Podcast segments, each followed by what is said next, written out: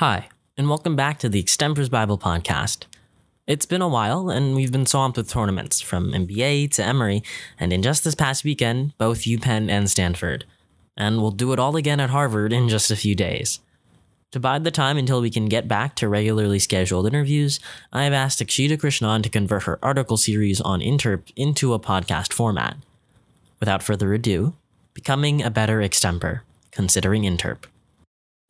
In an interview done by SpeechGeek after the 2021 National Speech and Debate Tournament, the U.S. Extemp champion for that year, Laurel Holly, described herself as finding her niche through telling people stories when asked about her style and approach to Extemp. Holly said that this style was mainly developed by doing other speech events, including original oratory and declamation, which really allowed her to capitalize on the fact that Extemp was an event that relied on persuasion and building a connection. Unfortunately, as has become the norm, filling all of your time with source after source just won't help you build that connection. Don't get Holly or me wrong. Using evidence is obviously still important, but there is a wall that will continue to pop up when the route that you want to take is a technical, theoretical extemper who fills the time with analysis and doesn't leave much room to develop the actual speech in terms of persona, emotion, or even humor. In the world of speech and debate, dominated by political thought and lists of sources, interp events are often ignored for debate platforms. And as tempting as it sounds to not have to cut, write, or memorize additional pieces, extempers should absolutely not continue this bandwagon and make this decision. Because if used correctly, interp can be a really important tool in building expression, understanding vocal intonations, and realizing the way that gestures can be manipulated into a powerful tool to enhance your speaking. I mean, there isn't anything wrong with having a speech that's more technical, but there is a very fine line that dictates when your speech is higher on the content level versus when your speech is only content. The sad part is this assumption of needing to be this person who just dictates facts often takes root in your first year of doing extemp, leaving your speeches filled with content yet lacking any real persona. And this is exactly where I argue that interp comes into play. It forces you to stop making such a mistake, especially if you start early on.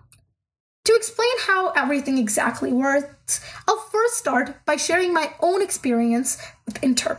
At the end of a very underwhelming freshman year season, I was determined to improve, but I kept hitting that wall even though I had been reading more and trying to provide my own analysis instead of rattling off the conclusions of my sources. When I worked tirelessly with our extemp captain at the time, which shout out to Natasha, who is the absolute best, the practice that we did and the comments that I received were mostly about the inconsistencies in my delivery. I, to be honest, was incredibly sloppy. My hand gestures were unnecessary and excessive. I rocked back and forth, and I faced a slew of fluency breaks, causing my voice to go up an octave because of all of the nerves. Additionally, I had terrible body language, and even if my voice demonstrated that I was really, really passionate about the topic, I looked super uninterested and bored about everything that I was saying, and it overall depleted the quality of my speech.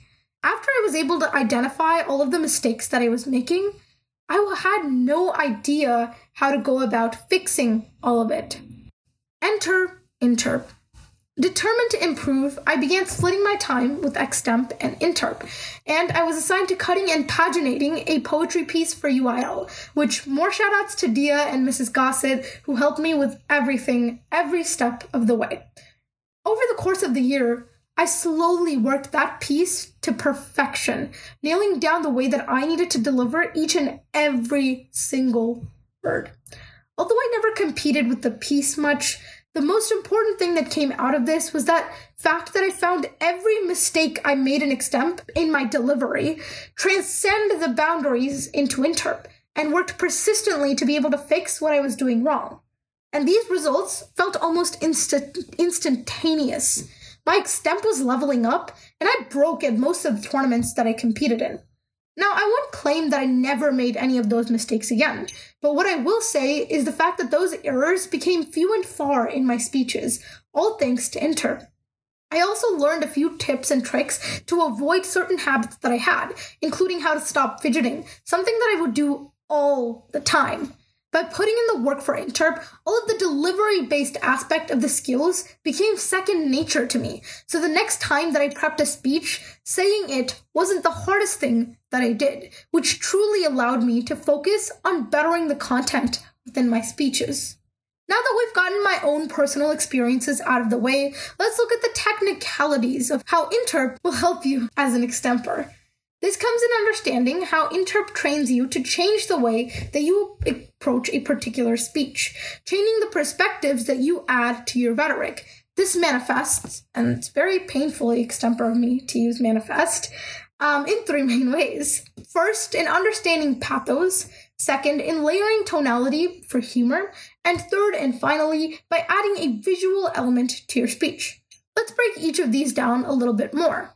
First, Interp allows you in extemp to understand the true pathos of a speech.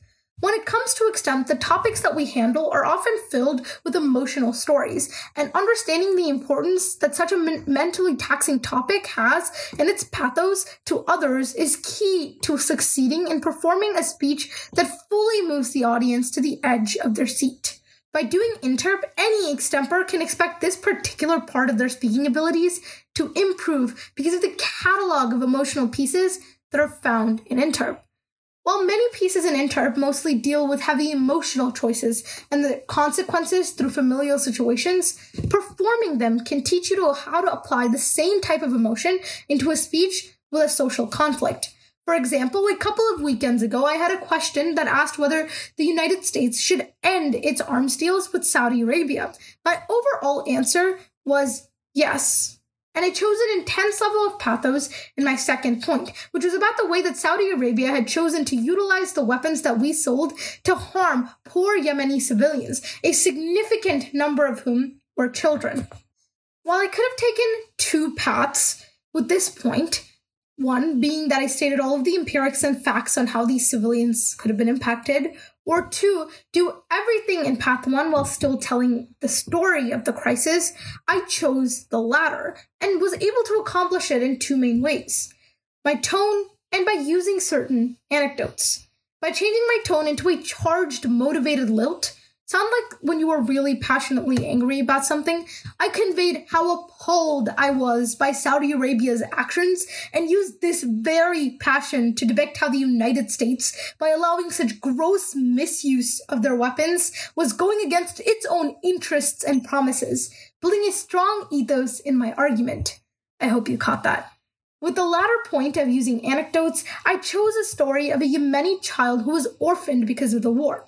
By doing so, not only do I allow for the emotional aspect of this war to sink in, it is devastating regardless of how casually we may be able to speak of it, but I was able to help qualify my evidence with an actual account of something that a person went through, giving their story some light. To quote Holly's words again, extemp can also be about telling people's stories when combining the storytelling with the statistics, my speech itself is able to see a new light because there is a lack of distance between the judge and your problem.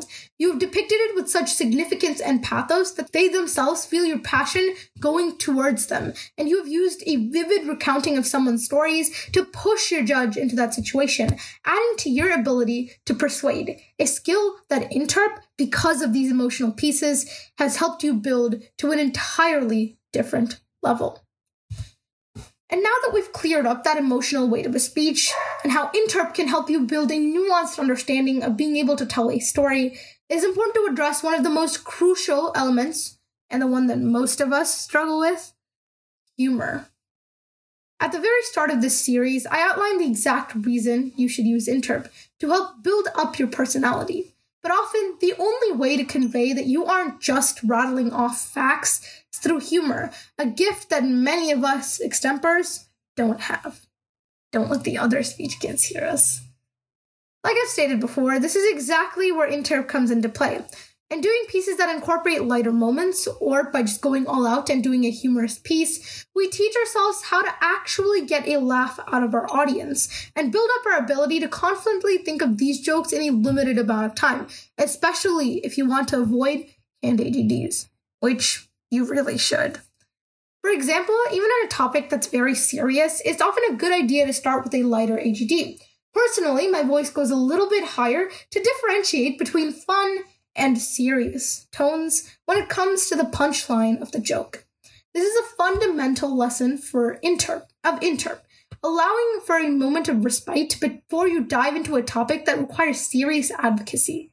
It helps establish your ability to actually speak, not just rattle off facts. You need to build personality. And since we can't pop and sing our way through an elaborate performance of Beetlejuice, the easiest way to do it is through strategic use of AGDs. The consideration here of taking up interp is really of making your AGDs of quality. There are moments in which creating four to five jokes for a speech can seem impossible, but at a certain point, when you reach higher levels of extemp, it becomes a standard, which means that you slowly but surely have to build your repertoire of AGDs up, but also while ensuring that you don't can them. The delivery of these jokes also need to be on point, because a funny joke that falls flat is a joke that is not funny anymore. Let's look back at Interp, how you can accomplish this particularly with Interp. You can choose a piece that is filled with jokes, learn the tone that each joke requires, and understand the backbone of what makes a good joke. These tools will allow you to transcend the stereotypical dry, unfunny humor of extemp and improve your AGDs, and honestly, your speeches as a whole. If you've made it this far, I congratulate you, but we've finally reached the end of this podcast. Now that we've gotten humor and emotions out of the way, I present to you the third and final point as to what I think the most important thing that extemp can be improved on by using Interp elevating your performance into something visual. In extemp, the main forms of movement are the extemp walk and hand gestures, while Interp's catalog is often more expansive. Because of the creative nature of Interp, competitors are encouraged to take the judge on a journey with their movement, utilizing every possible way to draw the listener into the story. For example, in Ella Schnake's POI, Debate Like a Girl, the binder is used as a prop to make drum beats that are referenced to one of the pieces the program that are referenced in one of the pieces the program uses, elevating the oral aspect of the performance and honestly making it more interesting to watch. If you choose pieces in Interp that have this sort of creative backbone, chances are the visual aspect of your performance will likely be tedious, incorporating movement that you won't ever have the chance to do in extemp. So, no, you can't bring your legal pad to round and use it in an interpretive dance about inflation, but the physical aspect of interp is still applicable to us. Just as interpers are meticulously intentional about each of their gestures, we can be too. Intentional gestures thought out glances and purposeful steps in between points can only elevate your speeches. Understanding the role that body language plays during your speech will most likely also reduce any nervous habits that manifest physically, including shifting side to side. This allows you to ensure that you have an interesting flow to your speech without being disruptive. Gestures and movement in extemp should help fortify your speech. In having complex movements that need to be memorized, the simpler movements of extemp will become second nature, which means that your ability to create a virtual visual performance will be ingrained. Oh, so there you have it. The benefits of Interp to all of us extempers. By building these three elements of delivery in your speech through Interp, you will automatically find that the quality of some part of your speech be it the jokes or hand gestures, will improve and you'll be able to build up a better foundation when it comes to your delivery and become a better extemper. So if you have any free time at all, look at a few DIs, maybe even cut a POI, and as always, keep extemping. Thank you so much for Akshita for recording this, but stay tuned for an interview with Teddy Gerken and others after Harvard. In the meantime, stay reading and have an amazing next tournament.